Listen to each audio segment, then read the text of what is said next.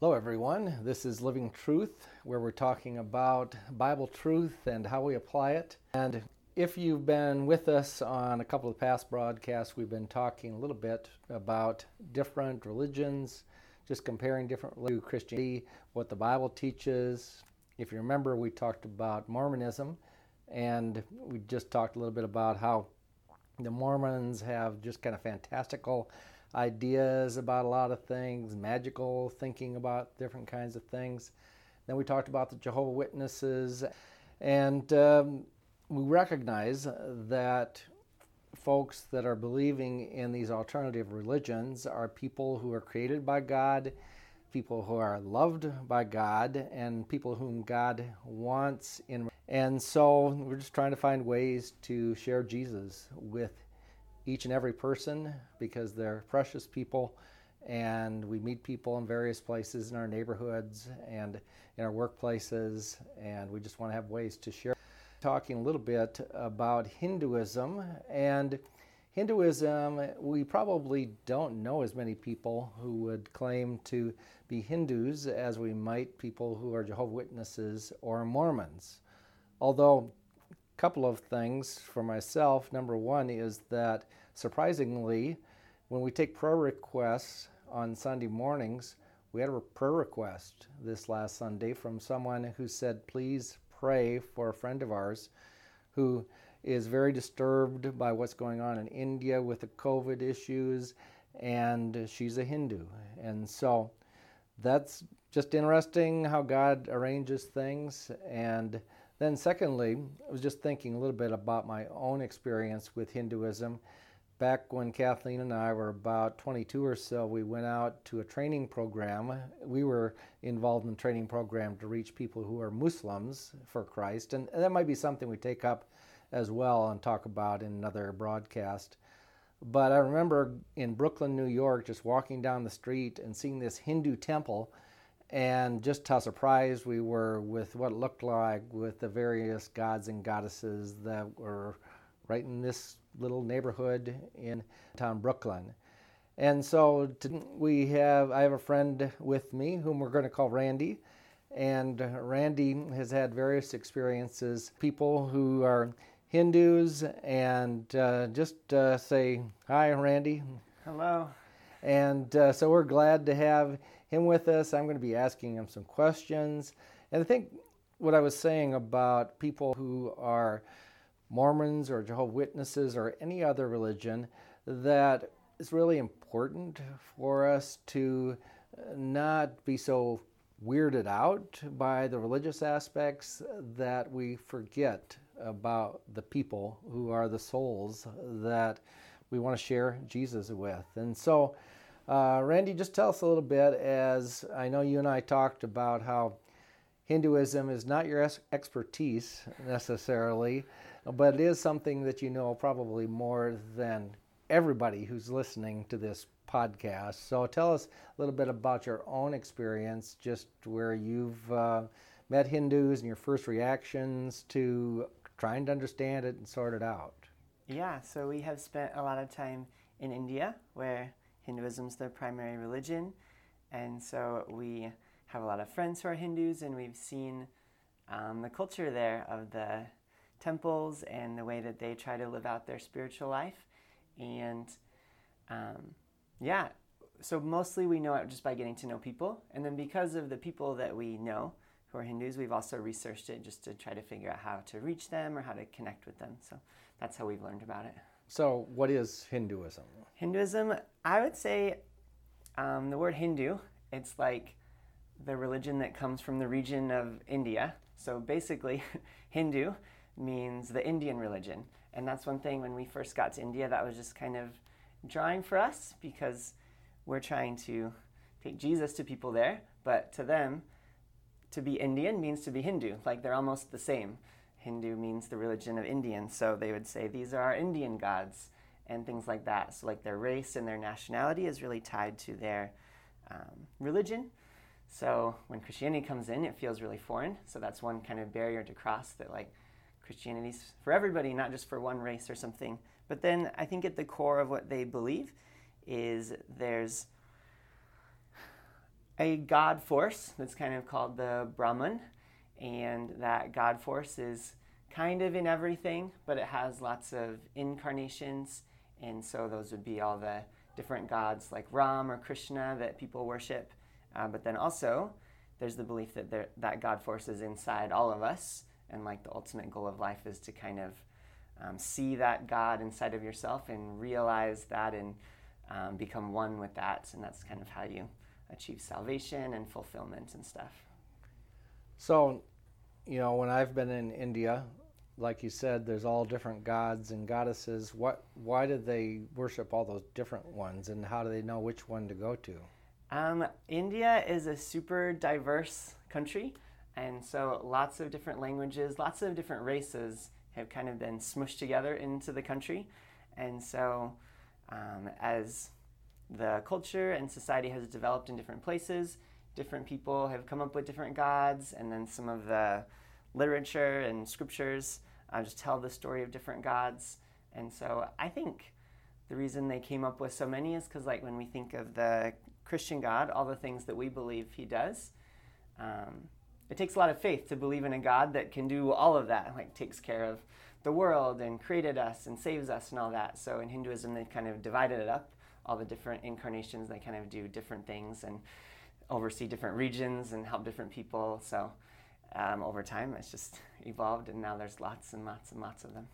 Yeah, so like when I've stayed in hotels and things, a lot of times they'll have the little god with the elephant head. I think it's because it's tied with economic prosperity or something. Is that right? So or they think it is. Yeah, yeah. Um, that's uh, Ganesh, and I'm actually not sure why, like what the significant head is. You're right about economic prosperity, but yeah, in the scriptures. That, that's when I've been to museums. That's kind okay. of what they've said. So okay. I'm just going by that. Yeah, I would believe that. Yeah. And uh, so, yeah, in the mythology, or to them it's not mythology, it's what they believe, but um, the, sometimes the gods will have relationships with animals and uh, gods will have kids. And it's in some ways similar to like if people are familiar with like the Greek gods from studying that.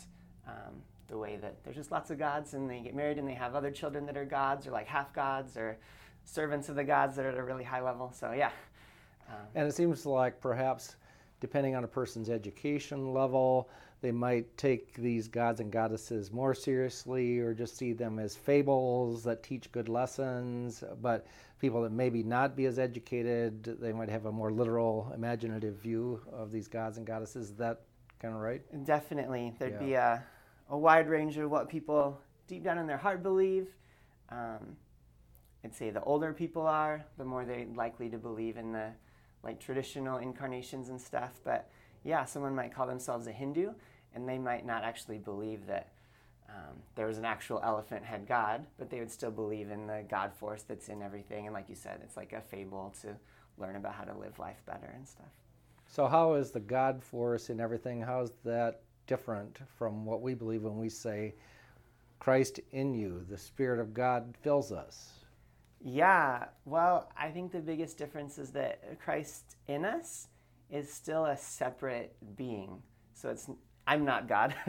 I can't become God. I will never become like a part of God. Um, Jesus is in me, in my spirit, in my heart, empowering me, helping me loving me, but he's a separate being. He's helping me. Um, I am not God, so I'd say that's the difference. And also, um, I would say, even though we believe God is everywhere, and sometimes, like the Bible says, in all things, even, but like, even though God has created everything and is a part of everything, like, um, the person is not God, the cow is not God, the tree's not God. So, yes. yeah, the God, He's everywhere, but He's some places in a really special way. It's like when He's inside of our hearts. Um, that's something that's pretty special. He's not in other creatures that same way. He specifically comes inside our hearts as believers to help us. Yeah. yeah, and one of the ways that I put it, in fact, I had this very question back about a month ago when I was preaching and talking about the Spirit of God within us, the Spirit of God filling us. And a woman came up and started talking to me about this. And she said, and she said, "Well, what's the difference between the Spirit filling us and Christ in you?" And I said, I think one of the things that helps is if we think of relational terms, not literal terms like water filling a cup, even though that's where our minds go. What we're really talking about is, is the way the Spirit of God counsels us and comforts us and exhorts us, the way that Christ intercedes for us. And so I think that helps to understand, distinguish what we mean as well. I think definitely. Like um, the spirit inside of us, it's like having your best friend who's also really, really powerful inside your mind. So can read your thoughts and um, he can also influence your thoughts. Yes. And then even deeper than that, he's in our heart, which is harder to understand, but kind of similar to how he's in our mind as well. So one of the terms that sometimes are used by people is probably the thing that people in the United States know the most is the word karma. And something bad happens and somebody will say, that must be karma. Or if they want something bad to happen to somebody, they'll say, karma is going to get you. Eh, what, what's that all about? Yeah, so karma is a belief that um, everything you do um, comes back around to you. So if you do something bad, then something bad is going to happen to you. If you do something good, uh, something good is going to happen to you. That's the simple version of it. Yeah, and again, how's that different than what we believe? It, I mean, in some ways, it's similar. Like the Bible says, you reap what you sow. Mm. Um, but I think, for the most part, in Hinduism, there isn't the concept of for a Hindu, you do something bad, then something bad happens to you. For a Christian, that's also kind of there. We sin, and we're supposed to be punished for that, but we have Christ who is able to step in and take our punishment for us. Amen. So, in a sense, like we don't get all that karma on us because Jesus took all of the all the punishment for us. So I would say that's the main difference. Amen. And that's eternally true. And even on a daily basis, when we read over in 2 Corinthians 12, the Apostle Paul says, My grace is sufficient for you. We experience that on a daily basis. If we really start to dwell on our sinfulness and we think about, man, if it was karma, I'm in a heap of trouble. But God's grace is greater than all of our sin, and God intervenes for us and carries us through. And so, while it is true that we reap what we sow, so often we don't because of how good God is yeah, I think the more that we learn about ourselves and about what is right, and we like honestly look at those things, I think the more we see how evil we are and how bad our sin is. Yeah. And so it's awesome that we have Christ to um, remove that from us. But I think for someone who believes in karma, um, to just really honestly examine life and what is right and what is wrong, and to examine how much we do what's right and wrong, I think it becomes more and more depressing because mm. you, I don't know, as you get more wise, you realize how big your mistakes are. And if there's nobody to pay for that, then you know yes. all those bad things are going to come back on your head. Mm. Yeah. So, do Hindus worship cows? So, uh, generally, I would say, uh, like, the pure answer would be no. um, Hindus are, like, cows are sacred for Hindus, so they respect them. Um, they hold them in very high regard because they are the provider and they're kind of a symbol of um, how life carries on and how we are all provided for. It's like they give milk and they give urine and dung for fuel and also religious purposes. Um, so generally, they wouldn't be worshipped, they would just be highly, highly um, esteemed and valued and sacred. So, so do they think they have more of a force, a higher force? Yeah, no, there's but, definitely a yeah. high level of spiritual force surrounding the yeah. cows and the, what comes from a cow. And so some people would worship them. Yeah. So there's a lot of perception everywhere that Hindus worship cows. If you talk to an average Hindu, especially a more educated, westernized yeah. person, they say, no, Hindus don't worship cows. So anyway, um, some people, some of them do, some of them don't. Gotcha. But all Hindus would highly, highly esteem a cow, and uh, probably not kill it, not eat beef. Yeah. Yeah. So generally, they're vegetarians, but is that always true? Totally vegetarian? Or um, I would say it's not as common as people think. Okay. So, um, in Hinduism, there's not really rules, which is one of the things that makes it hard to figure out what do Hindus believe? Because there isn't like a universal rule where everyone has to do this or everyone has to do that. So generally, being a vegetarian is looked at as a positive thing because you're not causing harm to another creature. So some castes would be completely um, vegetarian. So if you want to, for someone who's born into that caste, if they were to eat meat, it would be big shame on their family and mm-hmm. on their community. Other castes, they kind of have more of a choice if they want to eat meat or not. Yeah.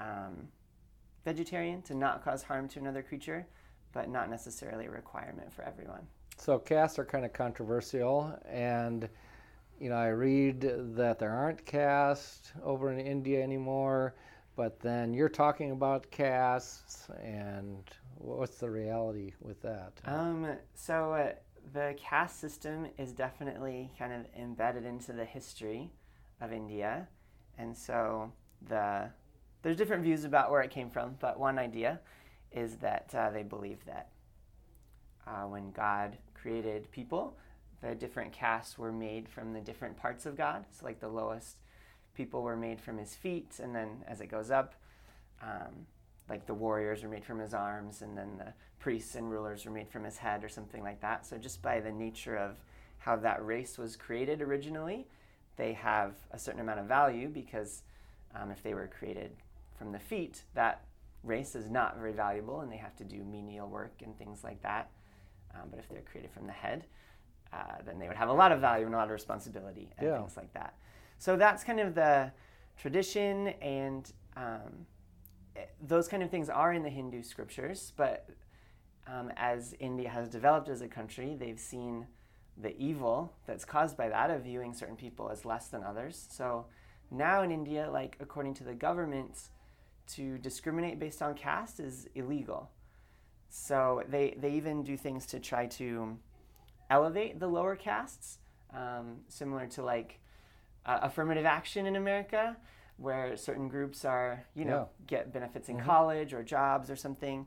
But even though, I don't know, in some ways the government is doing that for a lot of people, like they're just the way they think and the way they act and the way they implement systems um, those lower castes are still often oppressed, or there's prejudice against them, or the people who are higher are just very proud.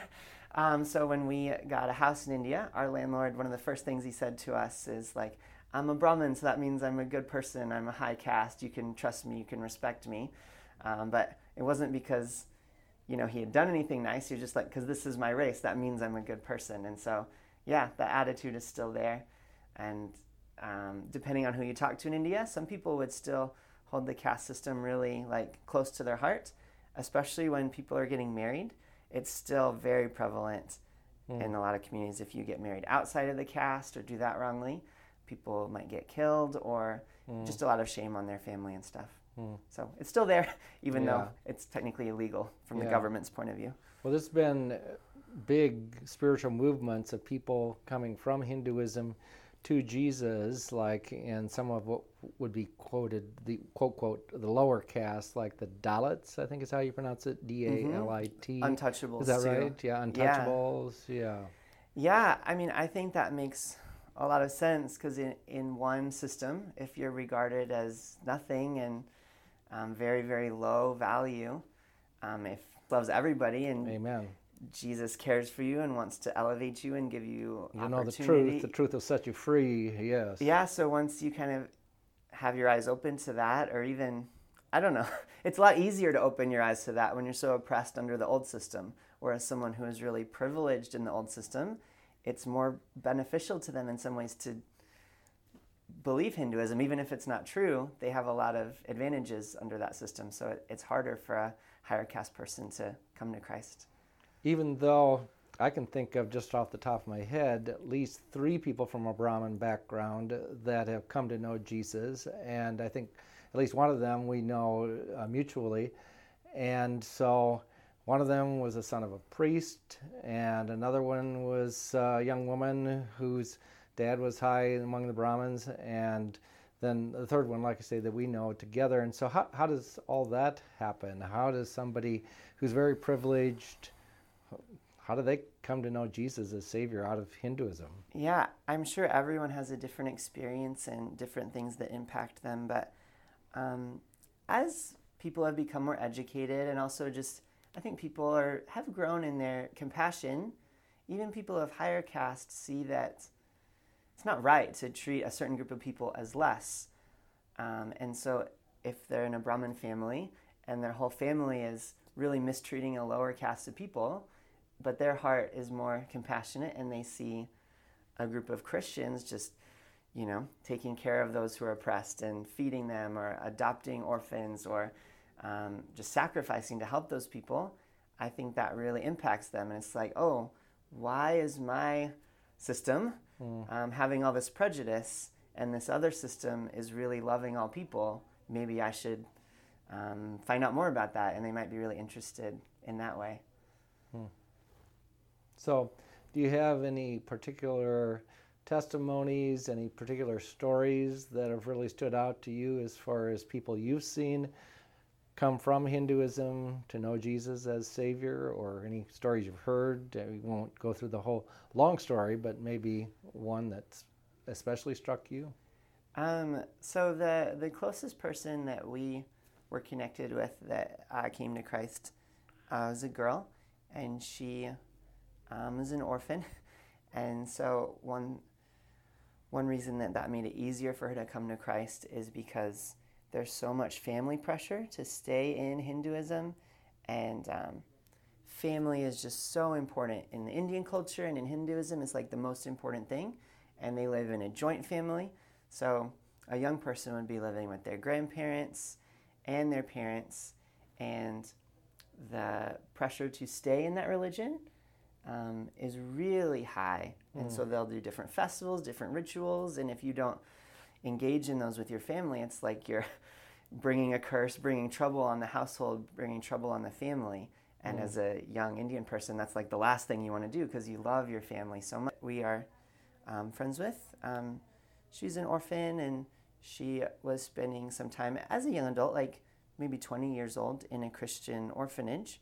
Um, so she was away from her family pressure and just had lots of Christians in her life to be able to share different elements of truth with her at different times and to just care for her, for her to see that um, she's valued, that she's loved. And yeah, over time, mm. she put her faith in Christ and has been baptized. And um, she kind of graduated from the orphanage and now she is um, working as a nurse and she yes. kind of takes care of a couple other girls that live with her. And um, she's just trying to navigate what it what it means to be a Christian and how to live as an adult and take care of other people. So yeah, great. Um, it's been cool to see her life. Yeah. So do Hindus have sacred writings that they refer to? Like we have our Bible. Do they have anything like that? Yeah, the Vedas would be um, like their scriptures. There are others also. So. There are lots of different writings, and sometimes it becomes controversial, like which writings should be honored or which ones elevated over others. But yeah, um, so like they in their scriptures they have big epics sometimes. So like. Um, are these like stories where the gods and goddesses are described? Yeah, big yeah. stories where the there'll be like a battle, and I think his name is Arjun, the one that uh, interacts with Krishna, and they're just kind of talking back and forth in the middle of this big battle. But through the things that Krishna tells him, that's how they learn a lot about who Krishna is, but there's a lot of like wisdom and life advice wrapped into that. Uh, but there's like so many other scriptures and um, instructions about how to do different things and how to meditate and how to um, attain like realization that you are God and all those kinds of things. Hmm. I know one of the things I think I've talked with you about is that they have a lot of holidays and things, and so they don't have a, a day where they necessarily go to the temple. It's like just big holiday events. yeah, they have tons of festivals, and it's a huge part of the community. So, um, whenever there's a festival, um, depending on what festival it is, some of them are more family focused, but some of them, the whole neighborhood will just get together and um, do their worship, but there's there's lots of other activities that go along with it, kind of like Christmas. like there's worship of Jesus, but then there's lots of other things like yeah. Christmas trees and stuff. So um, when So you guys do some of those family activities that Yeah, are not but- associated with the worship part. yeah, but Yeah. it's it's hard to know which ones to engage in Yes. and which ones um, we feel would be wrong, either because like we definitely don't want to worship an idol um, or worship a, a god that's not the true God. We also don't want to like um, give them the impression that um, we are ex- like approving of the worshiping of other gods or approving of a belief in multiple gods. So yeah, it's hard to know which things to do sometimes, but some of the things we have engaged in is like for Holi, they throw the colored powder. So Holi is like their springtime harvest festival.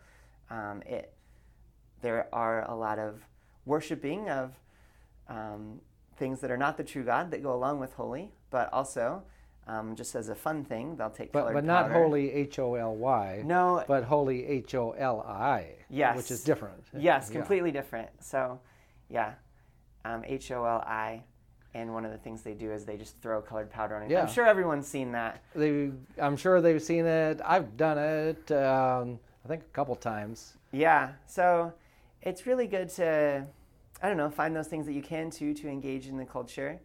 Um, but it's really hard sometimes. People will, on a temple ground, some Christians will go to that. Um, they'll choose to just go to the interact a long, long time ago, and it made me says anymore. But uh, because then when you don't go, Yes. it um, it does hinder your relationship with those people. It's like, oh, you're inviting me to church. Why won't you come to my spiritual location interact with us there? And it's hard to explain. Yes. Yeah. Well, I know I've been there during the Diwali festival where they have all sorts of fireworks. And one time uh, a firework went off and it actually shook our whole hotel. Yeah. It, it was so loud. And I know a part of that is spiritual because they think they're scaring away evil spirits, I guess would be the roughest way to say it. Is that and right? and the Yeah. light too is big. So Yeah. um, Diwali, like the main point of Diwali is the triumph of light over darkness. Okay. So they have a, a story of their Hindu god Ram that um, triumphed over darkness, and then when he came home, people lit lanterns for him as a way to celebrate that. And so fireworks, yeah, there's the noise that scares away evil things, but also the light that uh, just scares away the darkness. So we also we we used to engage in the fireworks, but now the pollution is so bad that uh, we abstain for a different reason, not a spiritual reason, but just to be good caretaker of the environment. Yes.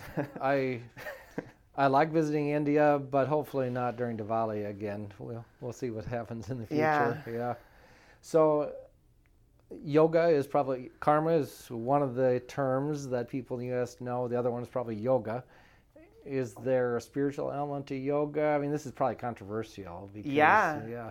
I mean, a lot of, I mean, every Christian has heard of yoga, probably seen it or interacted with it in some way. So A lot of people have probably done it. Yeah. Yeah. And so lots of Christians, they already have opinions, or and Yeah. everyone has a different opinion about it. yes. So, um, what was your So I just wondered, uh, how do we handle that? Any thoughts on that controversy? Yeah. I, I guess I'll just tell you where I'm at. Sure, sure. Is if people do the exercises and they're not chanting, if they're not using ideology, ide- ideation that is somehow in the, a direction that's Hinduistic, it's fine as an exercise, but there are just things that could go beyond the exercise that it would depend on who's leading the class, it would depend on what you're doing with the information. That's where I'm at. Yeah, my answer would be super similar. Yeah. As an exercise, and it is something that um, the Indian um, race or country has discovered um, that those exercises are very healthy, and um, it was discovered in the middle of Hinduism as well. So a lot of things are like this with India because Hinduism is just weaved into everything. It's a Hindu type of exercise. The way they eat is Hindu. The way they dress is Hindu. So the, yeah, those exercises are good. I think that um, there's definitely nothing wrong with engaging in them as purely exercise. But if yeah, people who are in group classes, it's really important to be careful because um, I think that a lot of the Hindu spirituality has come into American life and mindset in yoga or in lots of ways.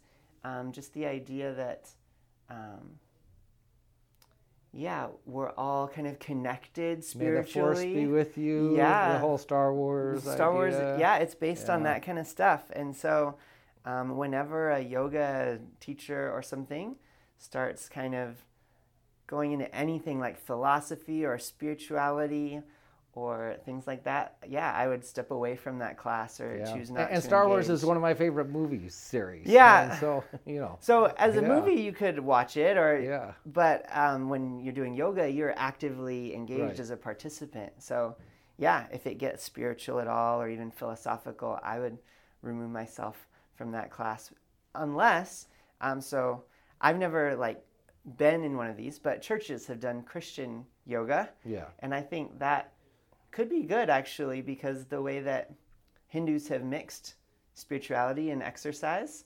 Um, Christians should do that more anyway. Like I'm sure a lot of people Right. pray when they For sure. exercise. I don't know if calling it yoga is the best idea, but as long Yeah. as that is if they're replacing the Hindu spirituality with praying to Jesus or meditating on Bible verses, I think that's healthy and Yeah. beneficial. For sure.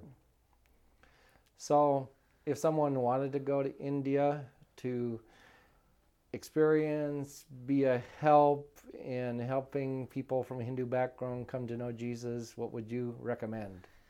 Yeah, I think we always invite people to come, even if they're just slightly interested. Just come and see what it's like.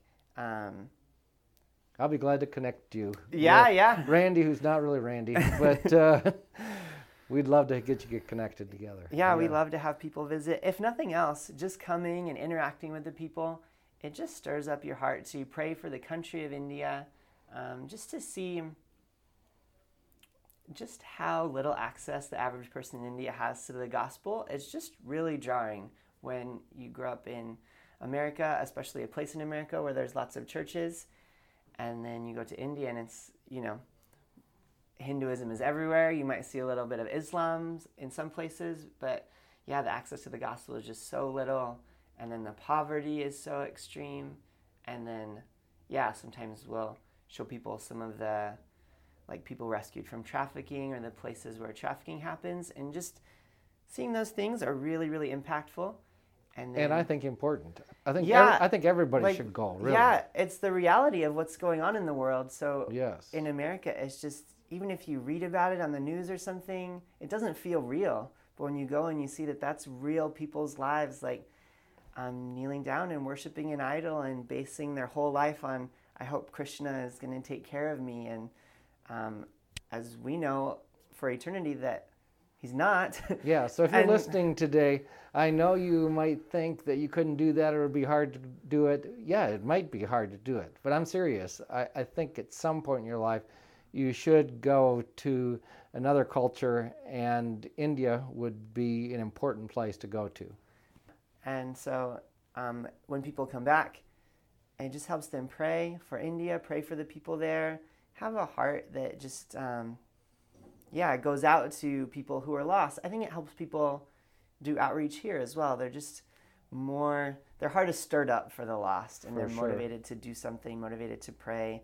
Um, but also, um, whatever skills people have, usually we can put them to use in India too, in some way, business Yes. or preaching or just um, doing like a VBS with kids or something. So yeah, there's usually kind of a double purpose when people For come. sure. Yeah. If I know somebody from a Hindu background here in the U.S., what would you say would be a good way to be able to reach out to them and share Jesus with them? Yeah, I think um, just getting to know them, like, I think often uh, that's important to share the gospel with someone. Like, sometimes if you don't know someone, you can share the gospel with them, but it's much more effective when you have a deep relationship with someone, and especially with um, a Hindu, because to them, like I said, to be Indian means to be Hindu. So for them to become a Christian, um, it feels like they're betraying their country, betraying their race. And so to just do that because they read a piece of paper like a tract Yeah. somewhere, it, it happens once in a while, but it's not very common. So it really takes someone who really loves them, cares for them, and I think showing love for their family also Mm. is really important. I think American culture is generally very individualistic. Yes. But for an average Hindu, their family is just so important. So if you can show them that you care about them, you care about their family, and show them that Jesus is someone who could help them and their family. So um, Hindus are usually okay with trying different religions in a small way because um, Hinduism is not kind of exclusive like Christianity yeah. is. So um, they might let you sit with them and pray in Jesus' name for them for something. And if Jesus answers that prayer, that might be a step towards them starting to trust in Jesus. Or, um, yeah, they might come visit church at some point. So they might engage in little small ways, but especially praying in the name of Jesus, it happens a lot in India. Um, they just added on to the other 10,000 gods or goddesses. Yeah, but then when you yeah. especially say, for this specific issue, like maybe you've prayed for the Hindu god, prayed to the Hindu gods for this thing, and it's not working, sit down and pray in the name of Jesus, and then that thing is answered. Um, that's a big way that in India, lots of times people will come to Christ that way.